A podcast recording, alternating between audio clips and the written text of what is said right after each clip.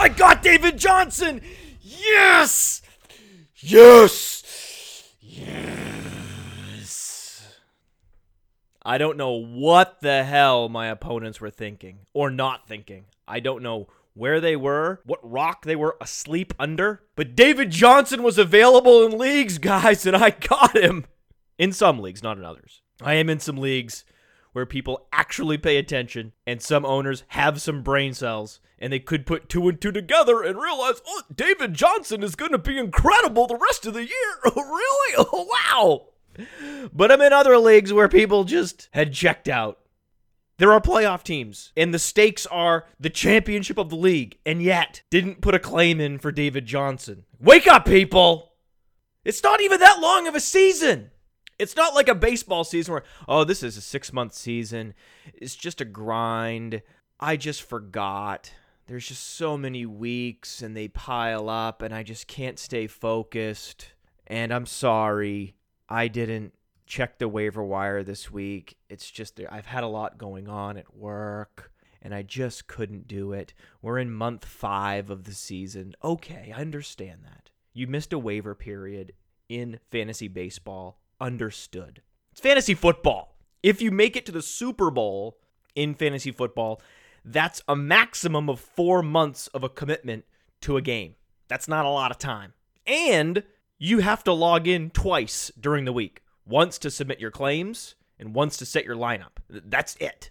That's those are the two times you have to log in. I mean, you can check your scores on your phone, whatever, but some people feel compelled to log in to submit their free agent claims and to set their lineups, even though you don't have to anymore with these mobile apps that are great.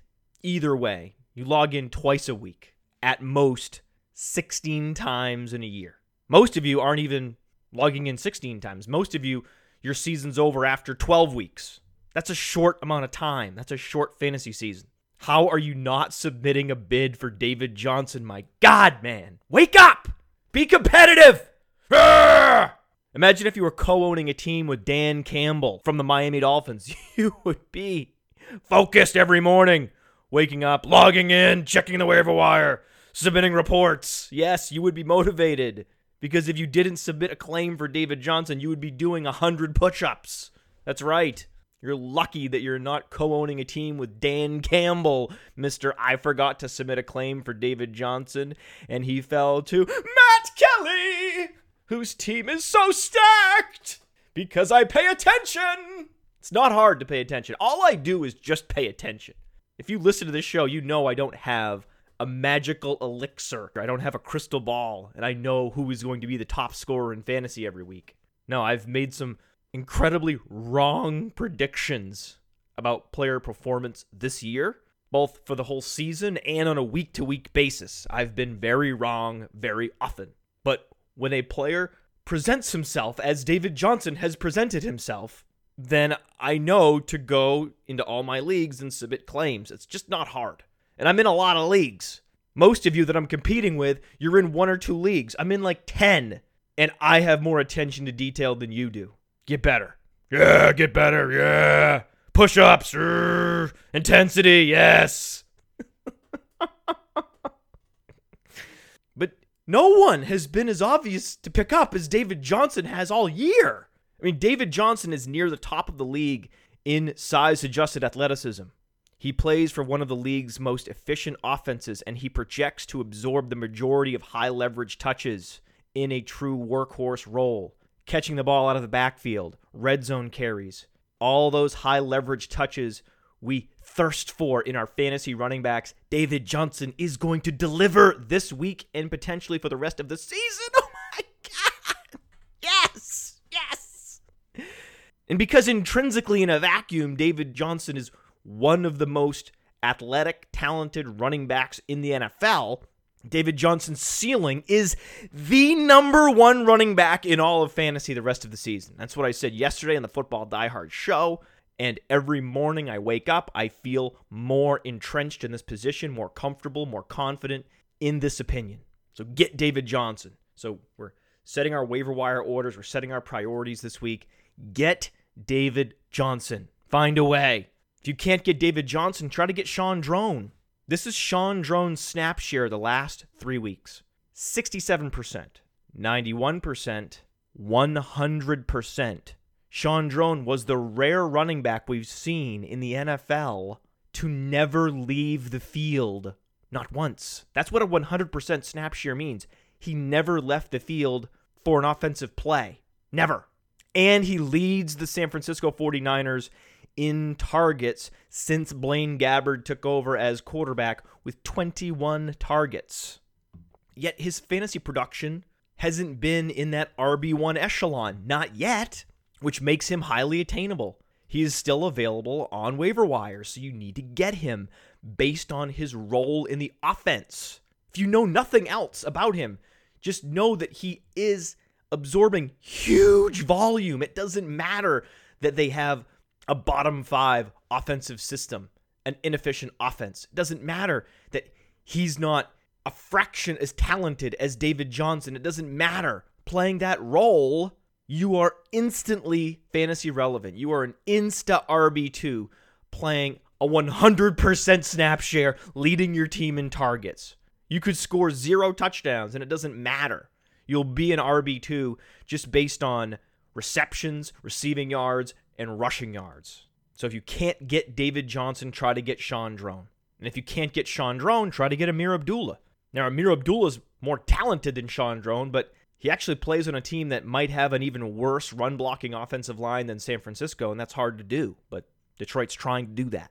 And Ameer Abdullah isn't absorbing all of the running back touches. Joique Bell is still there, sadly, getting goal line work. Theo Riddick is still there as the passing down specialist. So while Ameer Abdullah is significantly more talented than Shaun Draughn, just more ability, more athletic, Shaun Draughn's role in the offense makes him more attractive. It's counterintuitive. But I still like Ameer Abdullah.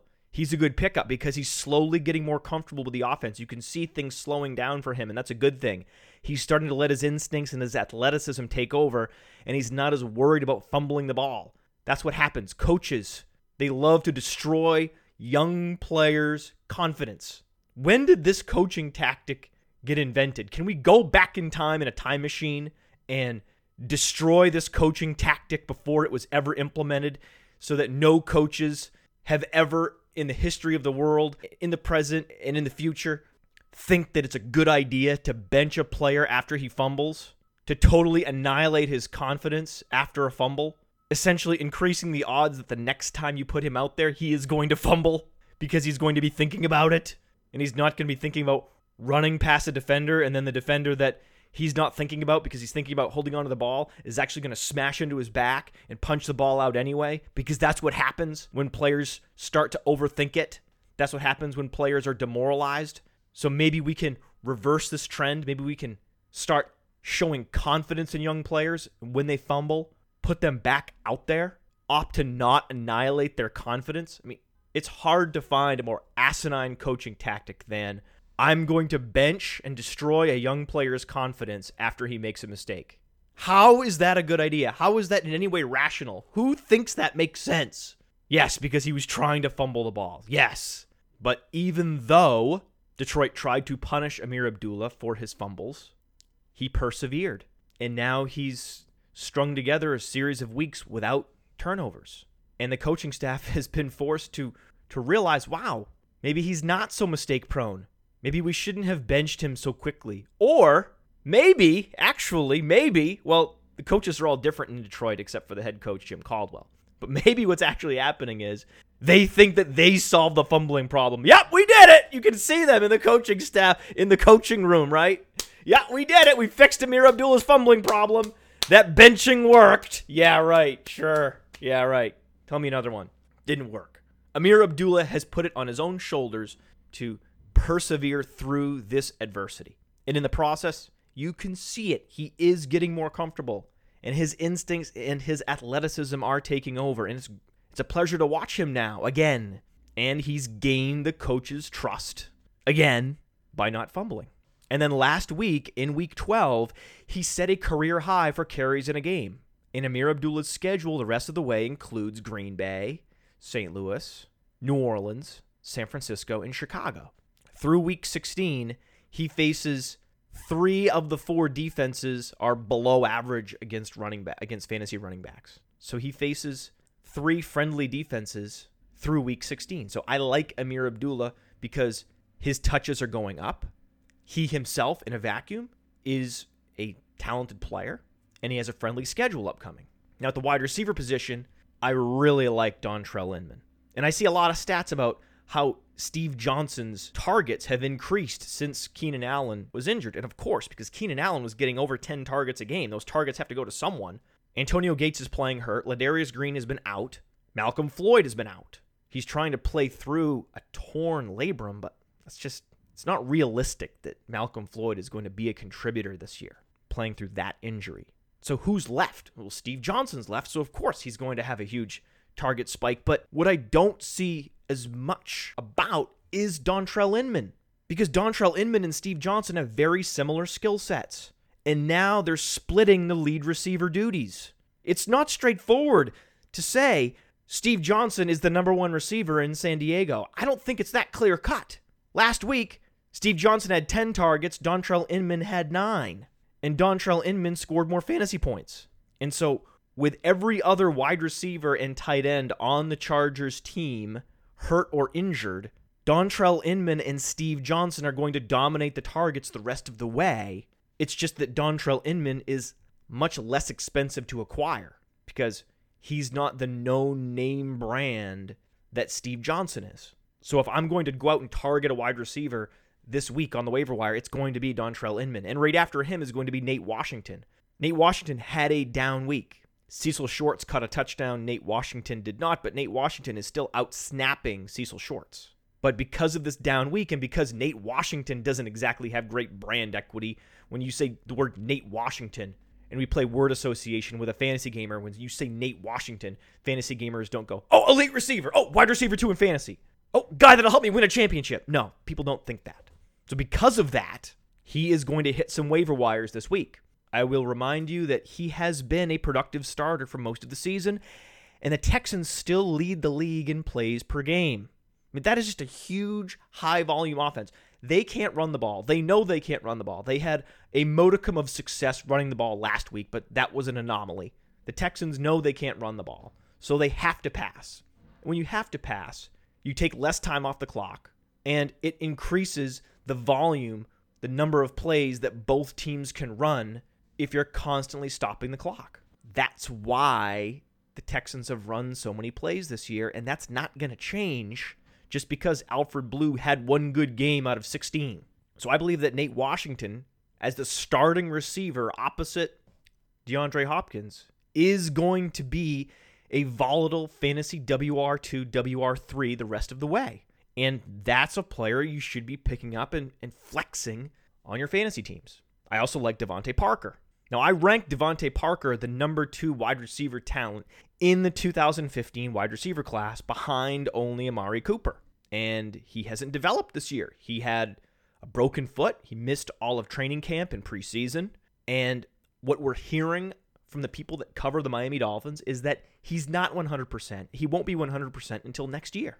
That's why Rishard Matthews has been the starting receiver opposite Jarvis Landry this year, not DeVante Parker. But Rishard Matthews is out indefinitely with fractured ribs.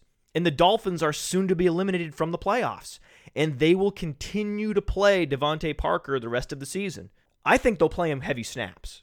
And even once Matthews returns in a week or two, by that time, because the Dolphins will be out of contention, I believe that they will continue to start DeVante Parker so they can see what they have and they can evaluate him and give him the experience that he needs to help make the leap next year. So I'm cautiously optimistic that DeVante Parker will be a fantasy contributor the rest of the way because intrinsically, he looks like the next AJ Green.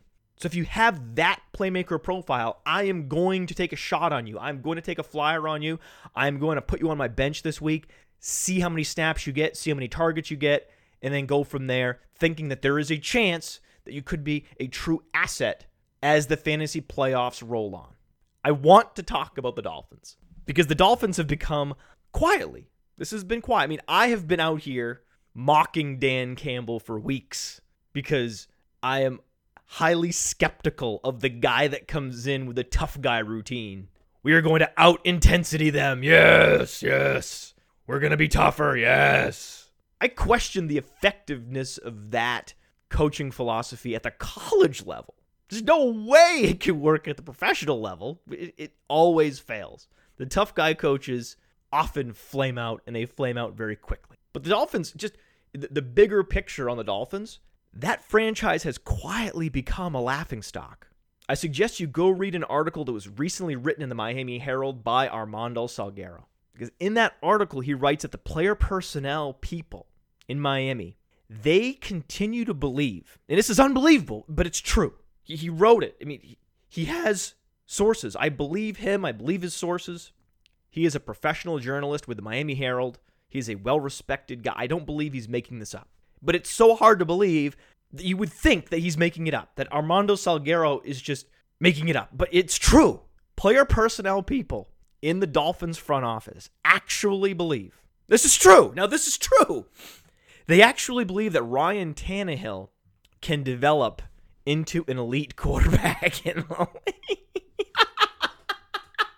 it's true. They do. They do.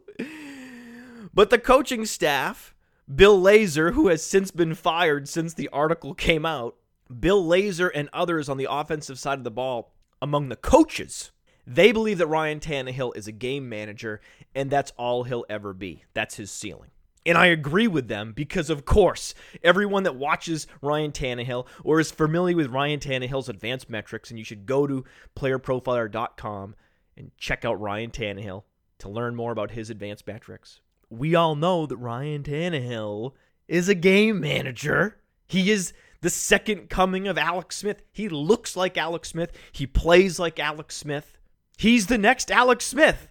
I don't think this is up for dispute. I don't think people that watch football or are familiar with the, just the, the broader landscape of the NFL, very few people would question this. I just think there's a handful of diehards in the Miami front office that still believe that Ryan Tannehill will ascend to this elite level, this Philip Rivers, Ben Roethlisberger echelon, and it's never going to happen.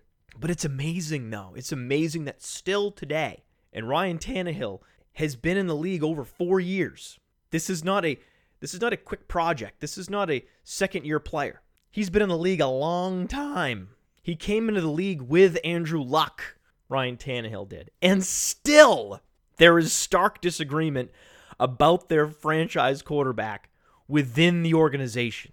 That's unbelievable to me that there would still be complete polar opposite opinions about the most important player at the most important position at a hypercritical juncture in the franchise's future at this very moment in time for there to be polar opposite opinions about that critical piece of the puzzle is mind blowing. When do you ever see that? When do you ever see one sector of the franchise believing that they have a franchise elite Philip Rivers quality quarterback on their hands and another group of people in the franchise that have a different role, that actually have a role where they see the player on a more frequent basis, where they're more familiarized with that player's capability, those people believe they have an Alex Smith level talent. That's a chasm of difference of opinion after four years. You just never see that. When do you see that? Contact the show at Roto Underworld on Twitter or rotounderworld at gmail.com. Let me know. When have you ever seen that? I was trying to think back if I've ever heard of this phenomenon with a franchise, and I haven't. So when do you see it? Well, I know when you see it. You see it when you have a completely incompetently managed franchise. That's when you see this happen.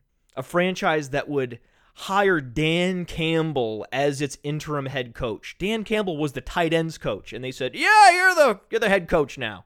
We just promoted you. We you just skipped five rungs on the ladder because you exude toughness in an interview. That's the kind of decision making that we're seeing in Miami. If you think about Ryan Tannehill and you look at Ryan Tannehill's contract, it is interesting that if Ryan Tannehill is cut after next season, after the 2016 season, then Miami will incur a $6.9 million cap charge. But because he's due close to $18 million, it would save them $11 million quote unquote save the franchise $11 million after next season if they were to cut Ryan Tannehill. If they cut him after the 2017 season, the cap charge is only 4.6 million. And then they save, quote unquote, of course with the quote unquotes, I have to do the quote unquote because it's not really saving. They're still losing a quarterback that's valuable. Anyway, it would be a net gain of 12.9 million if they cut Ryan Tannehill after the 2017 season. So if Miami decides that Ryan Tannehill is not the answer, they have a lever to pull, and I think they should. I don't believe that it's a good idea, it's in the best interest of a franchise to willingly accept quarterback purgatory because that's what they're looking at. They're staring in the face of Ryan Tannehill. They have opened the gates, and if you open the gates, it's just darkness.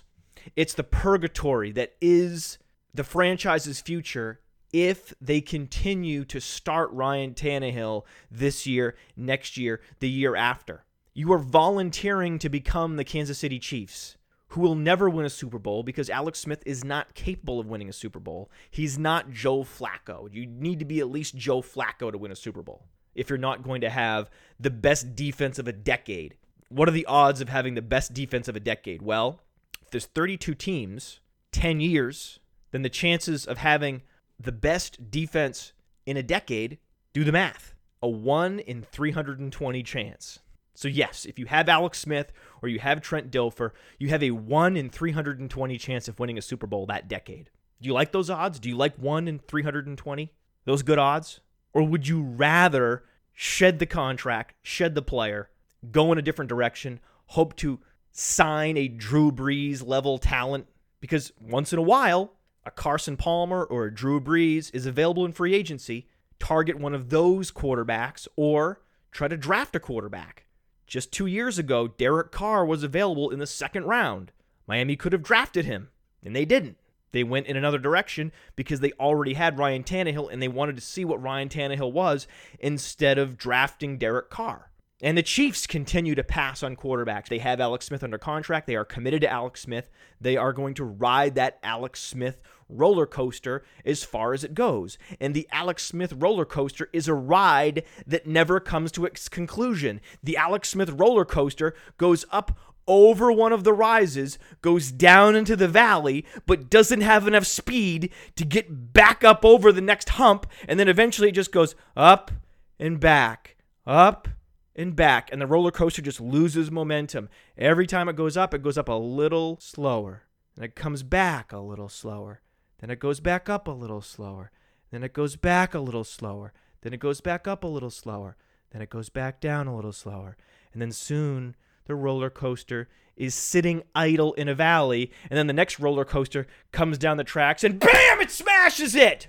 Because eventually the Chiefs are going to have to blow up that franchise and start over again because they never had a chance with Alex Smith. Well, yes, they had a chance. I'm sorry for the record. Yes, Trent Dilfer people. Yes, I understand. They have a chance.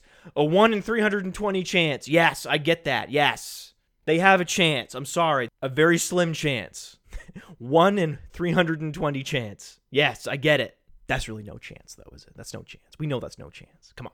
But I think that Miami is going to hold on to Ryan Tannehill. I think they're going to they're going to keep putting him out there. 2016, 2017, because that's an incompetent franchise. That's the franchise that hired Dan Campbell. Remember this. Remember Dan Campbell came in to the first press conference, snorting fire, smoke billowing from his ears. Remember? He said, "I want us to pull the trigger." They asked him, Oh, Dan, oh, what's your coaching philosophy? I, I want us to pull the trigger. I don't want us playing conservative. I don't want us playing scared. I don't want us playing on our heels. I want us playing on our toes. Because that's the thing. When I watched Miami on tape, I did notice that all the players were playing on their heels. You ever walked like a like a duck on your heels? I noticed that all the Miami players were walking on their heels when Joe Philbin was the coach. And then after Dan Campbell took over, then all of a sudden I noticed it was a complete reversal. They all started to put their weight on their toes. After he said this in this press conference, he said, I don't want us playing on our heels. I want us playing on our toes. Genius. This guy. How did no other coach come up with this before? He's the first one to walk into that Dolphins facility and go, "Hey everybody, hey guys, you're walking on your heels. Get on your toes. What are you doing? God, this coaching thing is easy. Yeah." Then he said, "I want us to go forward. Yes, forward, not backwards. No, no, no, no. We're going forward. Yeah. This is the best part. We're going forward. We're going through you. Yeah, we're going through you. That's our mentality. Yeah, yeah. This guy, what a dick. You can tell I really despise the tough guy coach shtick. I really do. It just urgh, bothers me. Clearly, I'm bothered by it. I do not like him. But this is the thing that gets me. This is the beautiful part of the Dan Campbell story arc. This is my favorite part, my favorite chapter in the Dan Campbell story. In week 12, Miami ran the ball nine times for 12 yards. right? I mean, what? How perfect is that? He said we're going to be moving forward. We're going to be running through you. We're going to be running for 12 yards on nine carries. And you would think that when these things happen, they would once and for all destroy these nonsense coaching narratives that I get inundated with. Oh, this new coach with this new philosophy. Everyone has a new mentality. The players are inspired. Everyone's walking around a little bit differently in the facility now. They believe. It's like sports analysts say those words. They write them down in articles and columns. They do. You hear and read them every day, and it's just gibberish. How many years were we treated to the Chip Kelly is a genius narrative? And they lost to the Detroit Lions on Thanksgiving 45 to 14. The 3 and 7 Lions destroyed the Philadelphia Eagles on network television with everyone watching. Chip Kelly, the genius. And the best part is, you would think if you're a, a play calling genius, because that's the one thing that Chip Kelly had coming into the league that everyone knew the calling card of Chip Kelly, play calling genius. And what an indictment it is to hear the Detroit Lions players come out and say, Yeah, we knew what plays were coming. When we see that formation, we know what they're going to do next. They only have a handful of plays that they run, just like Oregon. It's the Oregon offense. Same formation, just a couple variations. And they said we we knew what they were doing the whole time. It was like a gimmick. Like, yeah, that's the Oregon offense. It's a gimmick offense. That's what happens when these college coaches come to the NFL. When they hired Chip Kelly, I said, How is this different than Steve Spurrier? And it's not different. It's the same story every time. And then every time, you all fall for it. The sports media falls for it. The gullible sports fans fall for it. They do. They fell for Dan Campbell. Oh, the media was fawning around Dan Campbell. Oh, the hope was palpable around Miami after Dan Campbell came into the building and they blew out the Houston Texans. Ooh, impressive. In London. Yes. Great win for the resume there. Marc Trestman this year. What has he done for his running backs? Are the is the Baltimore Ravens running game is that supporting an RB1 in fantasy like people said it would? No, it's not. Norv Turner and Mike Wallace. Remember Norv Turner, the vertical passing game that was supposed to be a perfect fit for Mike Wallace? Mike Wallace has been the second worst receiver in the league because no one's been worse than Davante Adams. We talked about this on yesterday's Die Hard show for 30 minutes. I'm not going to devolve into more Davante Adams talk. I'm done. The Davante Adams category is closed for the sake of this podcast. But if if you can't have Davante Adams, if you can't mock Davante Adams, then at least you can mock Mike Wallace. Norv Turner was supposed to rejuvenate Mike Wallace because Mike Wallace was such a perfect fit for that Norv Turner system. Remember the system? The Chip Kelly system, the Norv Turner system, the Dan Campbell philosophy, philosophies and systems. How much do you hear about this every day on every sports media platform? Mike Wallace has a negative 21.4 production premium on playerprofiler.com. That's 87th in the league. Negative 19.7 target premium, 84th in the league. And yet they continue to play him over Charles Johnson. Why? I do not know. So Norv Turner is not only getting nothing out of Mike Wallace, but he's continuing to play him, so he's exacerbating the problem. He's doubling down on the problem that is Mike Wallace. So is that good coaching? No, that's the worst kind of coaching.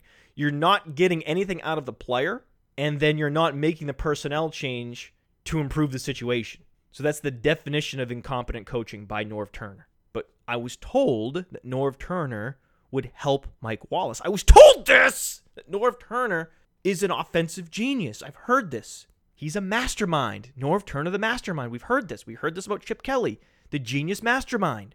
It's all just nonsense. You know whose team's playing really well? Who's the second longest tenured coach in the league after Bill Belichick? That no one ever talks about? Marvin Lewis. What's Marvin Lewis's philosophy? Do you know? I don't know. Contact the show at Roto Underworld on Twitter or email us, rotounderworld at gmail.com. What is Marvin Lewis's philosophy? What is Marvin Lewis's calling card? How does Marvin Lewis help defenses? How does Marvin Lewis help offenses? What are his signature tactics that help teams win? I don't know. I just think he's a good manager of people. And when you're a good manager of people and you have the trust of the organization and you don't feel like you are going to be fired tomorrow if your team underperforms, then you can then you are put in a position to do your job well. It's just that most coaches aren't put in that position. So they coach desperately. They coach scared. As you saw with Cleveland. We're going to go for two. We're going to win the game. Oh no, let's just kick the field goal and go to overtime. More coaches would coach like John Harbaugh and Mike Tomlin if they didn't feel like they were going to be fired tomorrow if the team underperformed. But it's that specter of, of being fired, this constant turnover of the coaching staff, with the front office always looking for the next genius, the next guy with the philosophy that's going to help his players run through walls. It's this living under the constant threat that they are going to tear it all down and try to build it all back up again leads these coaches down this road of coaching paralyzed, irrationally risk averse. So in Monday night's game, when you're watching the Ravens go for it on fourth and short in their own territory, it's just the right thing to do, but it feels so good to watch someone do something rational that the sports broadcasters disagree with because the sports broadcasters don't understand win probability. So while the Monday night game wasn't a good game, it wasn't necessarily entertaining on paper, those two teams were not playoff contenders. It was a refreshing game to watch. I enjoyed watching it immensely. Of course, exciting finish, a field goal, returned for a touchdown the other way. You're not going to find a much better finish than that in the NFL this year. But there were a lot of moments in that game that I marveled at, that I laughed at. I just enjoyed the game. We're going for two. We're going to win. Oh, kick. But I think Dan Campbell's going to be running scared the rest of the season. It's going to be interesting to watch Dan Campbell coach scared in Miami, knowing that he's about to be fired because they're they're picking off one coach at a time. Right? Joe Philbin, cut. Bill Lazor, bing. It's every other week a new coach gets the guillotine. There's a guillotine. Do we say guillotine in this country or do we use the French pronunciation? Is it guillotine or guillotine? Contact the show at Roto Underworld or email us rotounderworld at gmail.com. And that's a great way to end the show. Is it guillotine or guillotine?